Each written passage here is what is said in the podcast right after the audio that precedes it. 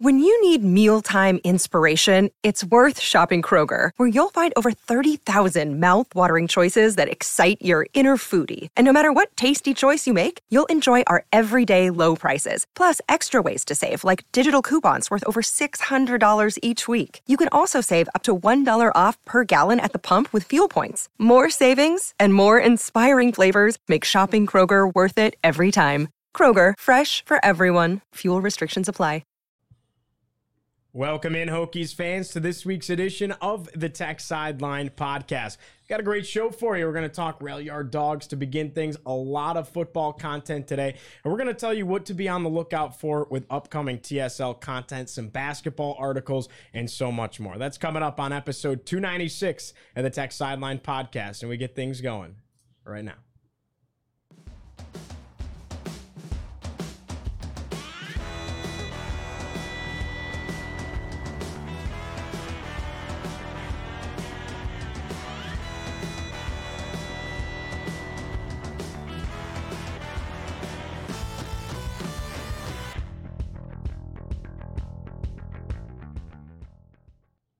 We record on Wednesday, May 3rd, 2023, from our high tech studio at the Virginia Tech Corporate Research Center right here in Blacksburg, Virginia.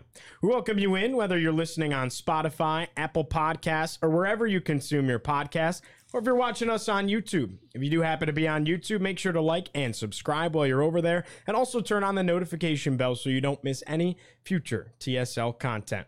Tech Sideline is presented by First Bank and Trust Company. First Bank and Trust Company is the bank that puts you first. Visit www.firstbank.com to learn more. All right, let's go ahead and introduce everybody on this set. To my right, managing editor David Cunningham. Across the way, senior staff writer Andy Bitter. I'm your host Giovanni Heater, and back behind the scenes today, Carter Hill. Fellas, how you doing? Thanks so much for hopping on today. Yeah, doing well. It's good to be here. A No little cold today. Yes, It's going to feel more like spring in the upcoming days, but Yeah. this I- is the last like hurdle to get over for the spring, I think. I was told if I moved to the south, it would be nice and warm compared to Syracuse. And then now that I'm telling everyone it's too cold, they're like, "Well, you're not really in the south. This isn't like Georgia." And I'm like, "Everyone said it was going to be warmer." Well, You're in the mountains. The mountains it's skew different. everything. That's a good point. But uh but yeah, doing well. Chris is in England or Yes. he's on his way to England and Will is Big King Charles fan there. He wanted to get out there for the coronation. Yeah. um for those of you who are Premier League fans, uh check out watch Tottenham Crystal Palace at 10 o'clock on Saturday morning. I believe Chris Coleman will be somewhere in the second row. You'll see him uh, on TV. Yeah. Will he be rocking Tottenham gear No, or will he, so- re- well, so will he represent his Virginia Tech fandom when he's Yeah, there? I so heard I he was wearing a powdered wig. so it's so it's very it's very interesting because like one of the things with like European soccer fans is they don't like you rarely see like the true fans like wear jerseys. They don't really wear jerseys. They like they they wear scarves. They've got the scarves, but they but they'll dress up in you know jeans and a sweatshirt or sweater and, and wrap a scarf around their neck pretty like basic clothing and then a scarf. So I, I assume that's probably what Chris is. Chris is probably fitting in. He's been there many many times. He's probably fitting in. Uh, he probably knows how to like make himself look like a local. well, when you're out there being a hooligan, getting into fights, you don't want to get blood all over the jerseys. So it's probably a smart move. I just find the concept comical. Just think of a crowd of crazy British soccer fans, and then Chris, your favorite Southwest Virginian, in that mix. It's just uh, Yeah, he, fit- he it's fits funny. right. He fits right in. Does he? All right. Um, yeah, and obviously Will Will is not here today. Yes, his wife is getting a root canal. So best of luck to Mrs. Stewart. Um, but oh, the Rail Yard Dawgs last night uh, ended up with a big uh, two to one win and overtime, take home the President's Cup. Feels like it's a big deal here in. I know we're in the New River Valley, but up in the Roanoke Valley. The only disappointing thing, first of all, shout out Chip Grubb, Yes. who cover helps cover softball for us. Minority owner of the Rail Yard Dawgs. Is this true? I saw a tweet that Chris Coleman is also a minority owner. Is this I true? I don't know about that. One. Okay. we might need Chris to confirm this. I don't. I don't think he's a minority owner.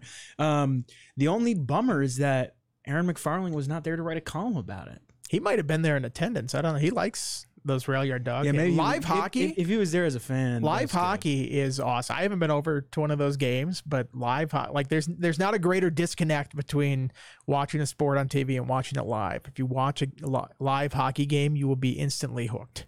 And this is my inner Minnesotan coming out here. I'm, I'm biased towards this. And I've sort of lapsed on hockey because I only have so much bandwidth uh, to pay attention uh, to sports these days. But uh, live hockey, like if you go, you will be hooked because it is it is an exciting thing to watch in person. All right, what is the best? You were talking about how you used to go to these games. Um, you used to cover this team.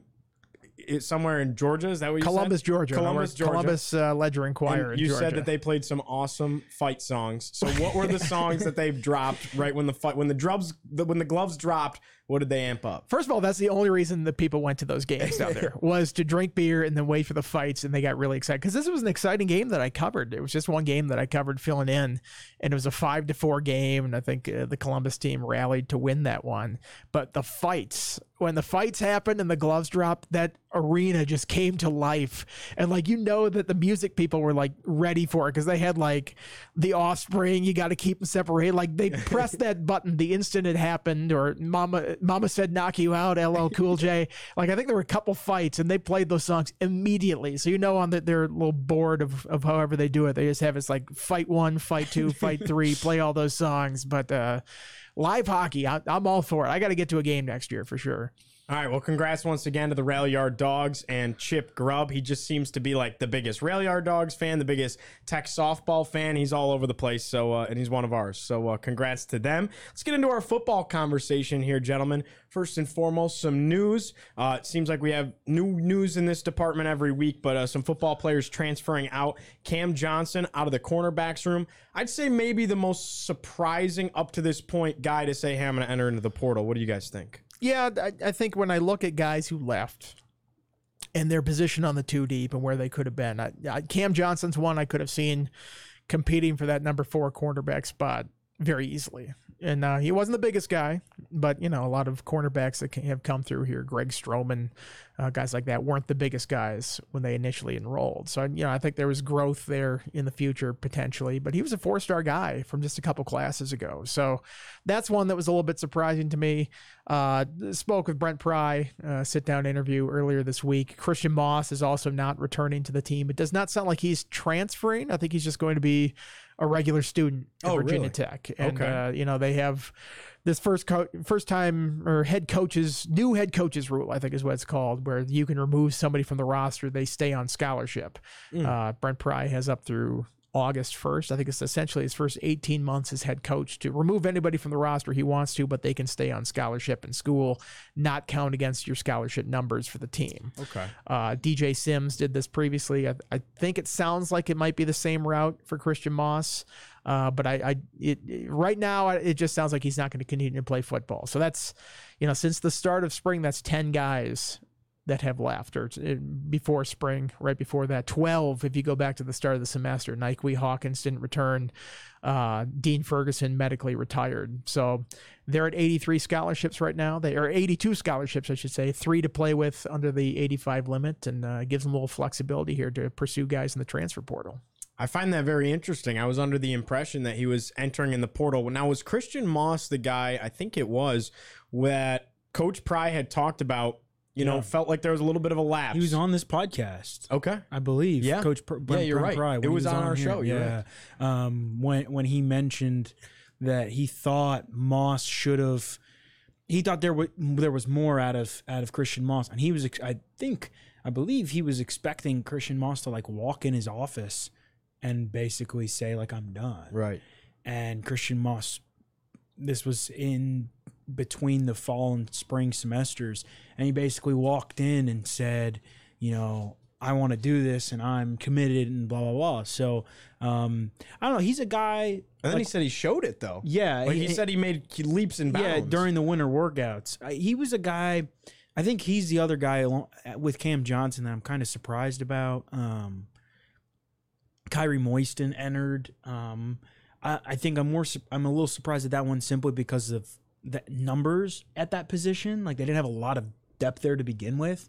Um, but yeah, Christian Moss was a guy who was kind of in he was in that two deep and he kind of had a role and then he kind of didn't and he played well at times and um seemed like he never really found that consistency in that two deep and then of course you bring in this new wave of um, of all these wide receivers, you know, three transfers and Tucker Holloway and Stephen Gosnell improve. Um, kind of seems like he got squeezed out a little bit. So, um, Well, and he missed the spring game. He, he had his hand wrapped, uh, so I don't know exactly what was going on there. But uh, that's the reason he was out for the spring game. So I, I don't know. It's tough to speculate. I did say when I was talking to Pry, he, he said that he has had guys come back out of the transfer portal or have changed their mind over things. He, he's mentioned one guy at Penn State that came back out of the portal, actually started for them uh, later on there. So he, he's not completely closing the book on anything like that, but you know, it, it kind of uh, depends on circumstances and how Yeah. they arrive and, and you know, uh, how many spots they have if, if it's possible. So I wouldn't completely close the book on all of these guys, but for, for a lot of them, yeah, I think it's they've moved on. I, I think the one, oh, the other one that's interesting, like you said, is Cam Johnson. Um, he was a guy who was in. He Tech was so thin after Dorian Strong went down a cornerback that Cam Johnson was a guy who was like, okay, he might actually see legit playing time. Um, and when Mansoor Delane went and did what he did and and started to earn that consistent playing time, Cam Johnson was kind of right there. Um, and then he got hurt towards the end of the year. Um, you know, and he spent a, a good bit rehabbing, but. Um, with Derrick Canteen, who of course was on the Triumph Yep, Spotlight yesterday. earlier this week, That's going to go Um, live today. yeah, uh, Mansoor, Delane, Dorian Strong. You got three three solid cornerbacks right there.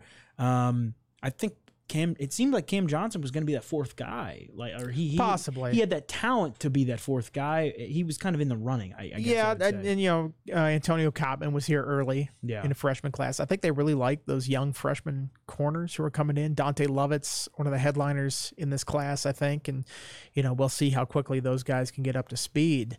Uh, you know, you're not going to have a Mansoor Delane every year that shows up and you know basically July and then he's starting by October, whatever it was when he took over. That that's unusual uh, which is why I think you know you see Pry now looking a little bit in the transfer portal. Would like to add another veteran defensive back because they sort of have those five experienced guys in the secondary. Uh, you know, I'll put Delane in that group, even though he's young. He's uh, you know performed very well Might last the best year. one. Yeah, and and then there's you know a gap, and you look at the backups, and you're talking about you know true freshman possibly a cornerback. You're talking about Mose Phillips, a true freshman at It's safety. essentially going to be pretty much all Jalen true freshmen Jones. except for Jalen Yeah, Jones, Jalen who Jones transferred over. converted wide receivers. So uh, there's they're trying to find somebody that can bridge that gap between the experienced guys they have on the roster now and the sort of the next generation of cornerbacks here. Well, you talked to Coach Pry. You mentioned your interview with him yesterday. I want to kind of wrap up the transfer portal conversation because you also have listed here some other guys that they may be targeting coming on in as well. Yeah, there are three spots really they're looking at: offensive line, defensive line, defensive back.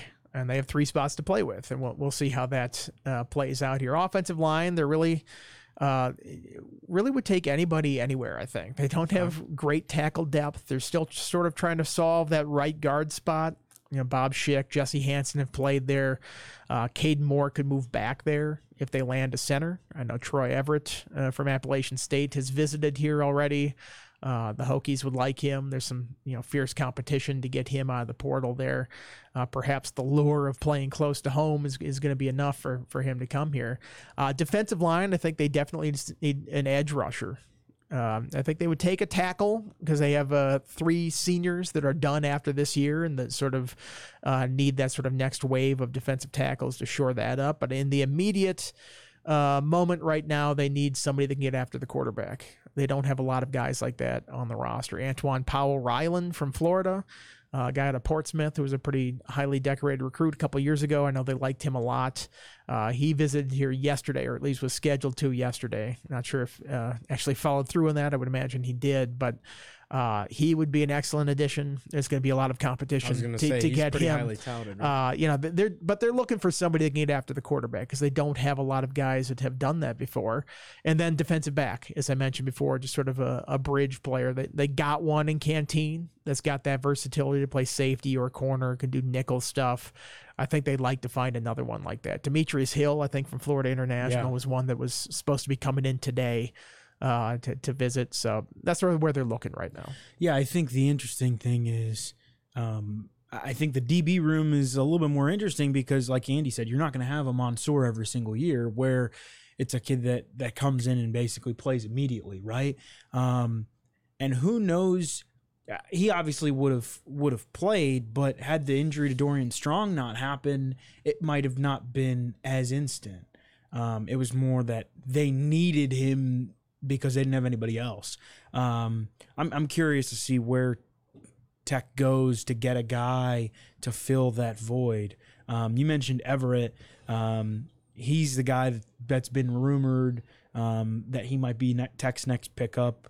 Um, he's got two crystal balls on two four seven. He's Lord He also has an Oklahoma offer. Yeah. So that's and I think he was visiting Louisville sometime this week, possibly. Yeah. So there's there's some competition out there. Yeah, he's a, he's a Lord Botetourt guy. He went to high school with Connor Givens and Hunter McLean, so he's got two tech connections. Um, but yeah, like Andy said, a bunch of uh, bunch of big time programs are, are pursuing him, and um, I think it goes back to the conversation we've had a lot where. Um, these transfer portal guys, especially on the offense and defensive line, if they're highly, you know, they don't even have to be highly touted. They're just a, a solid player with a couple of years of eligibility left. You know, co- colleges are going to swoon over them just because um, there aren't necessarily that many guys that that can come in and fit. Um, I believe it was you or Chris that said, you know, there are only so many big guys. Large humans are in short supply. Yeah, so- exactly. So, um, you know, I think, like Andy said, I, th- I think Tech's kind of narrowing the focus. Now it just comes down to, to whether or not you can get him. But, um, but yeah, the Hokies seemed seemed like, you know, it's kind of wondering, okay, where's where's all the attrition coming from? And all of a sudden, in a couple days, was like, boom, there's the attrition. Like the attrition came and went, and okay, now Virginia Tech's sitting at 82 scholarships. Something I think people are going to be very intrigued about is the fact that uh, you said that Coach Pry seemed to be very enthusiastic about having Tyler Bowen make the move to obviously he's the offensive coordinator, but now uh, be in the quarterback room as well. Yeah, he really doubled down on that whole move. Uh, you know, he said he's been invaluable in that quarterback's room. This is the quote he had. I think the move with Coach Bowen has to be one of the better decisions I've made to this point. Wow. Uh, you know, he, he feels very confident in that move, and uh, you know, it's not an obvious move. I mean, you're talking about an offensive coordinator who's he's only 33. He's only been a coordinator at the Power Five level for one year, and it was a dreadful year at that. I mean, it was terrible offensive numbers. There was nothing from those offensive numbers that you look at and you go, "Yep, that guy is the the quarterback's coach of the future, and he's the guy that you want full control of the offense." But Pry is very high on everything that Bowen brings to the table. His football IQ, his eagerness to learn, his consumption of scheme and, and, and other things like that. He's just a very curious individual, always wanting to learn stuff. And from a recruiting standpoint, he really likes having him in that room because he thinks there has to be a connection uh, between uh, the offensive coordinator and going out and being on the trail and trying to find these uh, quarterbacks, you know, from a national perspective. You're not just going to recruit quarterbacks in Virginia. Uh, you know, Virginia hasn't produced a really good quarterback in a while. That's one of the issues uh, locally that's been happening here. So uh, th- they're heaping a lot on the Tyler Bowen plate right now, and it's a big bet, and we'll see if it pays off in the future. But Brent Pry is very high on him right now. yeah, I, I think it's, it's really interesting, right? Because this is the this is the topic that's gonna whether Tech does well or Tech does poorly come this fall. I think th- this is kind of going to be one of the headlines. Obviously, that and the quarterback go hand in hand. Um, we've talked about it so many times before. There seemed it felt like there was a little bit of a disconnect between what the quarterbacks were doing and what um, what Tyler Bowen wanted them to do. Like it just seemed everybody was kind of disconnected between the quarterbacks and kind of everybody else um, last year at times. And um, you know, it was interesting to kind of we you only can tell so much from spring ball, um, but all the quarterbacks. You know, the ones we talked to when we talked to Grant Wells, you know, he's like, yeah, th- this move has been great. It's been seamless. Um, you know, I, I think everybody around the program has talked about how positive of a move it's been. I'm curious to see when it comes to the fall, you know, what that product looks like on the field. And if Tyler Bowen has a better rapport with Kyron Drones and Grant Wells and the rest of the quarterbacks as a result, I think that's a good thing. Um, again, as Chris has said, it all you know, Virginia Tech's success probably relies on it comes down to whether or not Tyler Bowen is a good offensive coordinator. But I think his stock he can improve as an offensive coordinator if he's closer with the quarterbacks. If that makes sense. Yeah, no, it does make complete and total sense. Well, nobody ever says that it's a bad fit. nobody true. ever says that this just isn't working. Uh, because you know, I remember in recent years, people extolled the virtues of Tracy Claeys as a linebackers coach. Let me tell you, that was a misfit. Uh, talking to people after the fact, uh, Tyrone Nix is a safeties coach. That was a misfit in in hindsight. So nobody ever comes out ahead of time or when it's in the in the middle of it going, yeah, this just isn't working. Especially in the spring when everybody's positive about everything. So, like you said, the the proof will be in the record. The proof will be in the offensive improvement if there is any this year uh, you know those numbers are hard to deny. So you, if if you see an upshoot in the numbers, then yeah, it's probably working pretty well. And if not, you know maybe not as rosy as everybody's making it out to seem. Well, I want to ask you guys and kind of keep that quarterback conversation going a little bit. The order of the quarterbacks, the conversation here, Wells and Drones. What did Pry have to say about all that? Yeah, it's what you think. It's sort of what we've been saying here. This was his exact quote. I told those guys if we played today, which we're not, Grant would start and Kyron would, would play but I think we've got two really good ones, uh, which is interesting. I mean, he's basically saying they want to go with the two quarterbacks system. I, I, don't know if it's necessarily an even rotation. It doesn't sound like that would be the case. Well, the saying is if you have two quarterbacks, you have no quarterback. That's so. true, but you know. People, I don't know. I, if those, it, I don't know it, if those sayings are always true. It all comes down to how you manage that. Right. I mean, well, last year they had no quarterbacks. They had no quarterbacks. So, you know, Fair. maybe this is an improvement to say they have two and have none. Uh, I, I think it's sort of what you expected. And he, know, Pry was quick to caution, you know, don't read too much into drones based on the spring game. He sort of drew the short stick there uh, with the second team offensive line. Uh, couldn't do much behind them protection wise uh, things like that. So it, I think he's encouraged by the progress of that group. Grant Wells looked pretty good this spring. He looked pretty good last spring too. We'll see how that translates to the fall, but I think they're they're excited about having Kyron in the room, and it'll be interesting to see if that plays out. And I'm saying in this hypothetical game that they don't have right now, that would be the order, and drones would play. We'll see if once they get to the season, if he's thinking the same way that uh, you know, do I want to take a series or two away from my starting quarterback and put in this other guy? In the game. You know, very few coach, coaches, if any, ever have been able to manage that sort of rotation and have it not be a detrimental thing with the offense. But I, I think it, it just highlights the fact that he's pleased with the progress of Kyron Drones so far. Did he happen to say anything about Pop Watson at all, or his name didn't come up? He did. He, he's pleased with with uh, Pop's. Uh, maturity. Okay. He calls him, you know, a little bit uh, mature for his age uh, sort of take charge and stuff. He says he, he liked how he went out there and just, it was sort of like on a playground. Like he just made plays and he looked comfortable and he was just kind of doing stuff out there. And I, I don't know if that necessarily you can read into that like he wasn't staying within the system. Well, he said Uh, he got yelled at for that, That- deep throw. Yeah, I wanted to, to reference that is that, you know, that's sort of something that uh, you go outside the boundaries of what the coordinator wants you to do. But I mean, I don't know how much they can yell at you and you'd be like, well, I threw a touchdown pass on that play. So what do you want me to do? Not throw a touchdown pass? Uh, so, you know, basically my question was, are you concerned about your number three quarterback being a freshman? And he sort of talked about, you know, Watson and Wittke didn't identify which one would be number three right now. Just sort of being mature for their ages, having, you know, quarterback quite a bit in high school, won a lot of games like that. So, uh, basically he was saying it is what it is. That's just sort of what the room is like.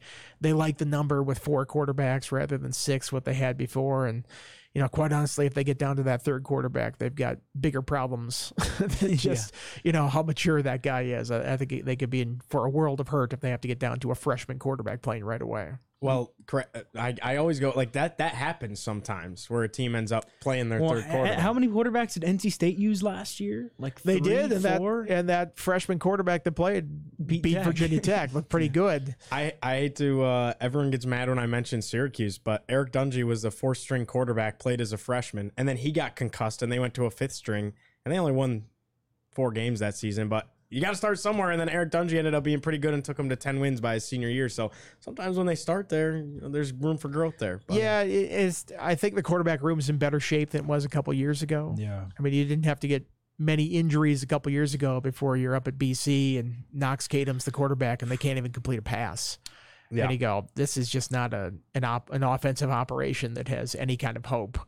Uh, you know, I don't know what it'd be like if they got the third string here, but I think if Kyron Drones had to go into the game uh, because Wells got hurt or something like that, I think they'd be okay. Yeah. Yeah, I think that's a big thing. Is um, they they they talked about last year how yeah Jason Brown and Grant Wells were kind of stride and stride, but we could tell that that Grant Wells was ahead. Um, this year it actually feels like it's kind of stride and stride, and Brent Pry saying that he feels comfortable with both. Um, you know, that's the impression I feel like I and I got from from watching everything. Like, again, even though Drones did not necessarily have the best spring game because he was not behind the best protection, um, it seems like you know last year had Grant Wells gotten hurt, which Virginia Tech was a little bit lucky, I think, that he didn't. Um, you put Jason Brown in the game, and I think Drones is a step up. Um, and that's nothing against Jason Brown, but I think you know, even the third string quarterback, the third string quarterback last year was Tahj Bullock or Devin Farrell, and those guys, you know, now now you've got Pop Watson. So I think that again, the talent in the room continues to upgrade. Um, now it's can you go out and and show it on the field in the fall? But um, but yeah, and I do think it's interesting to your point about just the third string quarterback being a freshman, you know, with Devin Farrell and Tahj Bullock gone, not that they had a lot of experience. Um, they'd only ever played in one game combined, and that was Bullock in the Pinstripe Bowl. Um, but there's not, you know, it's it's it's Wells who's been what a three four year starter uh, at the college level, Drones who has limited experience at Baylor, and then nobody else's college experience. So, um, you know, I think it's important that they they figure it out and figure it out quickly. But um, but I think it's good that that Pry and and the staff are confident about what they're doing. Last but not least, with our football conversation, you had a section here here is kind of interesting. Some odds and ends uh, going on, maybe some position changes and uh, some unsettled things and question marks. Yeah, I, you know, I asked uh, Coach Pry any position changes. Uh, he brought up Chance Black, and he's like, I, I've had this conversation with him. I'm not shying away with it. The possibility of uh, talking to him about moving to cornerback. They don't know if they're going to do it. Uh, and of course, he says this on the heels of the best he's looked at running back in the spring game when he, you know, had two touchdowns and uh, produced on the ground like Bryce Duke did at running back as well. But he, you know, he was talking about uh, just finding a spot for him to play, and they feel pretty good about Malachi Thomas, Bhayshul Tuten as one two one one A in some order at running back. And if you're the third or fourth string guy at running back, are you going to play that much? Kind of need three though, maybe if not four. Kind of, but you know, he depends met- on injuries. you I know, think. Bryce Duke is there. Uh, he really liked what Jeremiah Coney did this spring. Yeah. Perhaps that's uh, a factor in this whole thing, and, and considering a move since you know Coney just got here is an early enrollee, and those freshmen, I think that that you can play at running back as a young guy. Yeah, there's a blocking component that needs to come along, but a lot of running back is get the ball, see the hole, hit the hole. And a lot of that is instinctual uh, when you're out there. So I, I think there's possibility for a freshman like Coney, uh, and Pry mentioned him specifically, uh, could get on the field in some capacity this year. But he likes Chance Black's toughness. He likes his uh, his approach, the way he goes about the game, and he's like, "How can we get you to help this team this year if it's not at running back?" And he did some kick return last year. Uh, I don't know if he has a background at cornerback what or what just looking or what they see about it. But you know, they mentioned Jalen Jones in the in the safety room as somebody who moved over to defensive side is probably going to be in the two deep right now. Uh, could they move Chance Black and then do the same thing uh, at cornerback? I don't know. Uh, but that that's something to consider going forward. He mentioned the right guard spot. That's that's something they're still trying to figure out on the O line. Uh, you know, he said that it, a lot of teams are looking for that sixth guy. Virginia Tech's still looking for that fifth guy to round out the offensive line. So that kind of tells you, you know, maybe what they're looking for in the transfer portal. And then, you know, the Mike linebacker spot is just a, an interesting one to me because it feels far from settled there. And Jaden Keller was a bit of a spring surprise. Uh, you have they have one of the McDonald brothers there. They have Alan Tisdale, Stone Snyder's coming in from VMI. I think they like the depth that they have at that position more so than they did last year, but they don't have like a Dax Hollifield take charge guy. And that's what Pry wants is somebody who, uh, you know, regardless of whether he's right or wrong with the play call, everybody on the defense is going to follow and do what that guy says. They need somebody to lead that group, and I think that's going to be a work in progress right now. So, uh, as far as I'm aware, Chance Black only played running back in high school. I've never even Um, heard of you could I've heard of receivers making that move. I've never heard of a running back go so to corner. So, but listen, this is how Well, Elijah Howard bounced back and forth a little bit when true. he was this here. is how athletic he is. Um, he finished fourth in the in. He's from Georgia. Uh, he finished fourth in, or sorry, he's from South Carolina, Roebuck, South Carolina. He finished um, fourth in the 2019 state meet in the triple jump. So he's a track and field guy. Um, he's an athletic. I, that doesn't surprise me. I do think it's interesting. Um, and the reason this whole conversation came up is because Bill Roth mentioned something about it. Um, and I went and listened to you know the Level Seven podcast with him and Mike Burnop, um, and they the one after the spring game, and they had inserted audio clips from Burnop interviewing Pry. One of the things Pry mentioned was Chance Black. So um, I'm interested to see see where that goes, and I think a lot of it maybe depends on a lot of these young guys, right? It, like like you said, if Coney, if Coney, they feel comfortable about him being the fourth guy. Clearly, they like Duke. Well, what about the young guys coming in in, in the DB room? And if they think Chance Black might have more of a chance to play and have an impact immediately instead of some of those young guys in the DB room, maybe that's a maybe that's an option. Um, and I think it's interesting how you how you mentioned linebacker. Um, I'm curious to see when when Stone Snyder gets on campus this summer. You know what when we go when we jump ahead to, to August um, and they're in fall camp, where he kind of falls in, in in the pecking order because he's obviously somebody that has a lot of experience. Um, but yeah, I think they're kind of missing that guy. They've obviously got Lawson and they've got Jenkins. Who's the Mike? Who who does it shake out to be? Stone Snyder is an A plus plus name. Yeah, For linebacker to begin with, but for Virginia Tech as a linebacker, especially yeah. with the Hokie, Hokie Stone. Stone. Uh, so many great puns that you can do with the headlines, and I'm sure that I will do on Twitter. Uh, terrible puns and stuff like that. Well, it's a good time to tell everyone that Virginia Tech is partnering with Virginia Green to help create healthy lawns all across Virginia. Register for a chance to win free lawn care with Virginia Green for the 2023 season. Again, episode 296 of the Tech Sideline podcast, presented by both the First Bank and Trust Company and Virginia Green. All right, David, I know you had mentioned that we have some awesome basketball content coming up. What can you say about all of that? A three part series in the works? Yeah, so Drew Scott, former um, former assistant at the at the D one level. Um, he's one of our guys on our on our message boards. Um, he's written some stuff for us in the past. Um, we posted the first part of a three part series of his stuff yesterday. Uh, he went very, very, very in depth, and essentially what he's doing is um, th- this first part, and he wrote about four thousand words. Um, Did He- you have fun editing such a yeah, no, but I, I, I, to be honest, it was, it's very interesting, and I think people, um, the, the feedback first of all has been fantastic. Um, I posted it this morning, uh, I believe. It is in depth, year by year breakdown of each of Mike Young's recruiting classes at Virginia Tech. So essentially, laying the table. Okay, Mike Young got here in 2019. Here are the six players he or seven players he had. Okay, here are the different guys that Tech brought in. Here's why they brought in these guys in. Here's what they were, what they wanted out of the guys. So whether it was the you know the Hunter Cattoor conversation, or you know people forget that Keve Aluma came over from Mike with Mike Young from Wofford, but he sat out a year because that was before you could transfer and play immediately. That was before that was that rule was in play. Um, so he did an interesting job, kind of breaking breaking all of that down, going through year by year by year by player, and explaining that you know hey.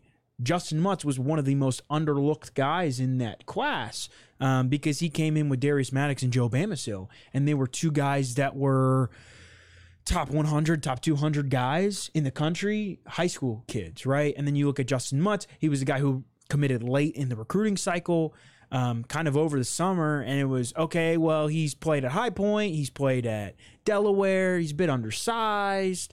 Um, I, I think people kind of underestimated Justyn Mutts, and we obviously know where Justyn Mutts's story went. Um, so I, I think it, it it did a good job kind of summing up Mike Young's first four years. Um, just from when he took over and kind of the building blocks and to now where he's getting the the right you you can kind of see a trend of the kind of stylistic guys he's getting into the program. And I won't I don't want to spoil too much um but but Drew did a really good job breaking down kind of what an ideal roster breakdown would look like for Mike Young and kind of you want you know this number of point guards and these number of wings and you want these number of this this player this position and you want this number of situational players that can do this this and this. I thought it was really interesting. So parts two and three um part two he's kind of go, gonna go in depth a little bit about um just how now that we know the what essentially Virginia Tech's roster is completely set, um, kind of how the 23-24 roster with the addition of um, you know a couple of additions, Mekhi Long, Tyler Nickel, Robbie Beran out of the transfer portal, how those guys kind of fill all those buckets, uh, and then he's got a third piece that'll come out soon too. Um, and I sat down with Robbie Beran earlier this week. I wrote a feature on him that came out yesterday. Um, awesome guy, uh, big dog guy. Um, I don't know if you had a chance to read it. I encourage everybody to go check it out at techsideline.com. Um, one, the, the it was it was really cool talking with him because he's a kid from Richmond. Doesn't have any in-state ties really. Um, his mom went to Randolph Macon. His dad went to Penn State. So so he didn't grow up a Tech or UVA fan. His decision came down to Tech in Miami. Um, and his sister, who is 16 months older than him, uh, Anne Marie, she's a student in VCOM here. Um, and so he came down with his U-Haul from Northwestern, came down to Virginia Tech, um, visited her, went and hung out with Sean Pedulla, Hunter Cattoor, and then to, they went to Mike Young's house, and um, he just liked it so much. He he was uh, on I sixty four on the way back to Richmond with his U-Haul, uh, in a spot with terrible cell reception, uh, and called Mike Young and told him that he was coming, and Mike Young was afraid that uh, uh, or he was afraid that that Mike Young wasn't going to understand what he was saying because this the cell service was so spotty. But um, but yeah, I I wrote a lot about his his dogs and um, he's getting a his second. He's finishing up his first master's degree. He's getting a second master's degree in applied animal behavior and learning or therapy, something along those lines. Wow. Um, yeah. So he loves he loves animals. He has two dogs. Um, He's got that dog in him. Yes, that's what you're saying. that's what A- Andy jokingly told Please me. I said that that should have been the headline. Yeah. that should have been the Um, headline yesterday. Come on. but uh, but yeah, he's he's a really really cool guy. Great interview. Um, nice guy, very down to earth. Um, and on the basketball court, I think he's going to fit Virginia Tech just fine. Um, he's kind of a guy who prides himself on doing the little things, playing good defense. He's going to be used a little bit different at Tech than at, he was at Northwestern. Um, but yeah, so that's kind of the stuff, the, the men's basketball content that's been going on. Last week, I went and sat down and talked with members of the Virginia Tech women's basketball staff. Um, so I'm planning to to finish out finish my feature and, and publish that later this week, kind of on what went into their scouting reports this year and why Virginia Tech women's basketball was so good. And Kenny Brooks talks so much about how how smart his group is. Um, they had to, and, and we talked about this a little bit, um, Gio, I'm sure, where Kenny Brooks mentioned that he had to at times dumb down their scouting reports because they were taking in so much information that they weren't focusing on the basic stuff. They weren't just going out and playing basketball. Um, so it was really cool. I sat down. I spent two hours in Hahn Hurst last week talking with the, the women's basketball assistants. So that's another thing that's coming out this week. And of course, Andy has a couple different football things. He's got his mailbag uh, since Chris Coleman wants to go and be King Charles' biggest fan. Uh, I'm taking over that sweet Friday slot. yeah. Chris isn't going to get it back once he comes back. He's going to get Wally pipped here. I'm going to take it over. So yeah, tons of good stuff coming out. Uh, Jason Stamm, Brandon Patterson. I'm sure I posted a Jason Stamm article earlier about um, uh, an offensive lineman from North Cross uh, in Roanoke. Um, I don't want to butcher his name, so I'm not going to say it. But go check it out on TechSideline.com. He's down to a final two of Virginia Tech and Wake Forest. So He's German, correct? yes, his and, and his, They could get this German pipeline here. Hans Hammer So- so- already, and so and and I believe Hammer went to North Cross too, right? Or maybe he went to a different school in Roanoke. Is is it the same? I can't remember. Um, Clearly, if you get both of them, they're going to have to be called the Berlin Wall. Oh, I like that. Hans Hammer. See, I'm always thinking this is this is how I let's think see. of these Hans, things. Hans Hammer went to, um, yeah, he attended North Cross in in Roanoke, so it's the same high school. Um, so yeah, a little bit of a pipeline. Um, Jason wrote that um, the guy's parents are coming in town this week from Germany, so they're going to go tour Wake Forest again. They're going to come tour Virginia Tech again, and then it's going to come down to his decision. So keep an eye on that. Cool. Anything from you, Andy, before we let our viewers go? I just have about two hours worth of Phil Elmassian quotes to go through from a month ago. It was in the heat of spring ball. I'm like, we'll get to this once spring ball's over. And now spring ball's over. And I'm like, man, that's a lot of quotes to go through. He talks a lot. He had a lot, ton of great stories. I'm probably going to be able to break that into two or three stories just because it was so much content. But uh, he's quite a character and it came through in all the, the stories he had to do. I think people will enjoy that. Awesome. Well, thank you guys for your time. Appreciate it as always. Thanks for tuning in. Be sure to go ahead and hit that notification bell so you don't miss any future TSL content. Like and subscribe if you're on YouTube and follow along on Spotify. You can interact with everyone here on Twitter. And again, thanks for tuning in. For Andy Bitter, for David Cunningham, for Carter Hill behind the scenes, I'm Giovanni Heater signing off. We'll see you next time on the Tech Sideline Podcast.